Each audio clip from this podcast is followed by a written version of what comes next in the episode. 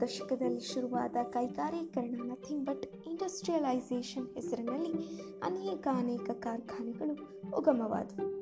ಉತ್ಪನ್ನಗಳಿಂದ ತಯಾರಾದಂತಹ ಹೆಚ್ಚು ಹೆಚ್ಚು ತ್ಯಾಜ್ಯಗಳ ನಿರ್ವಹಣೆ ನಥಿಂಗ್ ಬಟ್ ವೇಸ್ಟ್ ಮ್ಯಾನೇಜ್ಮೆಂಟ್ ನೆಪದಲ್ಲಿ ಹರಿಯುವ ನೀರಿಗೆ, ಮಣ್ಣಿಗೆ, ಭೂಮಿ ತಾಯಿಯ ಮಡಿಲಿಗೆ ಹೀಗೆ ಹತ್ತು ಹಲವಾರು ರೀತಿಯಾಗಿ ಕಲುಷಿತ ಸೇರ್ಪಡೆಗೊಳ್ಳುತ್ತಲೇ ಇದೆ. ಹೀಗೆ ಪ್ರಪಂಚದ ಅತಿ ಶ್ರೇಷ್ಠ ಬುದ್ಧಿಜೀವಿಯಾದ ಮಾನವನಿಂದ ನಮ್ಮ ಇಲೆ ಹಾಗೂ ಸುತ್ತಮುತ್ತಲಿನ ಪರಿಸರ ಕಲುಷಿತಗೊಳ್ಳುತ್ತಿದೆ. ಇದೆಲ್ಲ ತೆರೆಯ ಹಿಂದಿನ ಕಥೆಯಾದರೆ ತೆರೆಯ ಮುಂದಿನ ಕಥೆ ಇನ್ನೂ ಭಯಂಕರ.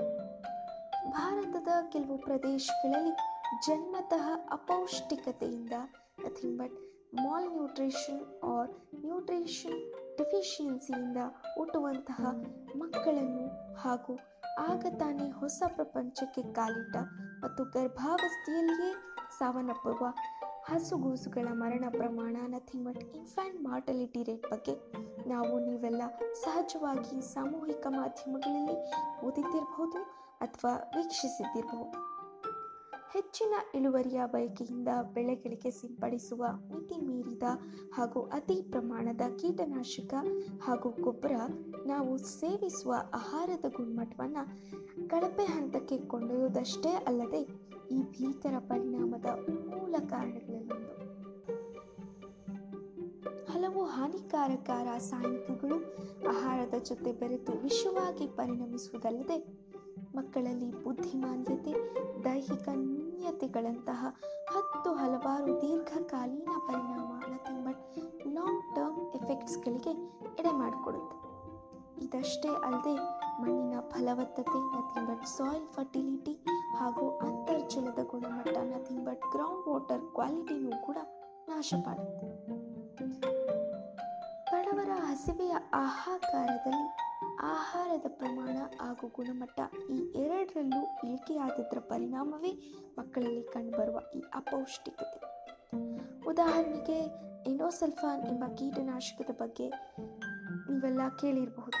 ಅದರಿಂದ ಆದಂತಹ ಘೋರ ಪರಿಣಾಮಗಳು ಕೆಲ ಸಮಯ ಕರ್ನಾಟಕದಲ್ಲಿಯೂ ಸುದ್ದಿಯಲ್ಲಿತ್ತು. ಅಭಿವೃದ್ಧಿ ಅಥವಾ ಕಾಮಗಾರಿಗಳ ಹೆಸರಲ್ಲಿ ಅದೆಷ್ಟು ಹಾನಿಯಾಗಿದೆಯೋ ನಮ್ಮ ಜೀವ ವೈವಿಧ್ಯಕ್ಕೆ ಹಾಗೂ ಪರಿಸರಕ್ಕೆ ಇಷ್ಟೆಲ್ಲ ವ್ಯತಿರಿಕ್ತವಾದ ಪರಿಣಾಮಗಳನ್ನು ಅನುಭವಿಸಿಯೂ ಹಾಗೂ ಅನುಭವಿಸುವ ಹಾದಿಯು ಸಾಕಷ್ಟಿದ್ದರೂ ಕೂಡ ನಗರೀಕರಣದ ನೆಪದಲ್ಲಿ ನೆಲ, ಜಲ, ವಾಯು ಹಾಗೂ ಶಬ್ದ ಮಾಲಿನ್ಯವನ್ನು ಇನ್ನೂ ಹೆಚ್ಚಿನದಾಗಿ ಅಭಿವೃದ್ಧಿಪಡಿಸುತ್ತಾ ಅಭಿವೃದ್ಧಿ ಪಥದಲ್ಲಿ ದಾಪುಗಾಲು ಹಾಕುತ್ತಿದ್ದಾನೆ ಈ ಶ್ರೇಷ್ಠ ಕೆಲ ಹಿರಿಯ ಮಾರ್ಗದರ್ಶಕರು ನಮ್ಮ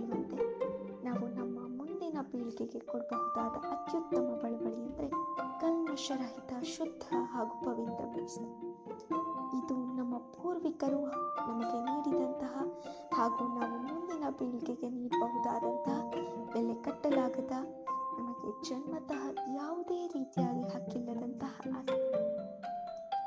ನಮ್ಮ ಪ್ರಕೃತಿ ಪ್ರೀತಿಯಿಂದ ಪೋಷಿಸ್ಕೊಂಡು ಹೋದರೆ ಶಾಂತಿ ಹಾಗೂ ಶುದ್ಧ ಪವಿತ್ರ. ಹಾಗೆ ನಿರ್ಲಕ್ಷಿಸಿದ್ರೆ ರೌದ್ರ ಭಯಂಕರವೂ ಹೌದು. ನನ್ನಯ ಪ್ರಕೃತಿಯೆಡೆಗಿನ ನಮ್ಮ ಅದಮ್ಯ ಪ್ರೀತಿ ಮಮಕಾರ ಇನ್ನೂ ಹೆಚ್ಚಾಗಲಿ ಅಂತ ಆಶಿಸ್ತ. ಸರ್ವರಿಗೂ ವಿಶ್ವ ಪರಿಸರ ದಿನಾಚರಣೆಯ ಹಾರ್ದಿಕ ಶುಭಾಶಯ.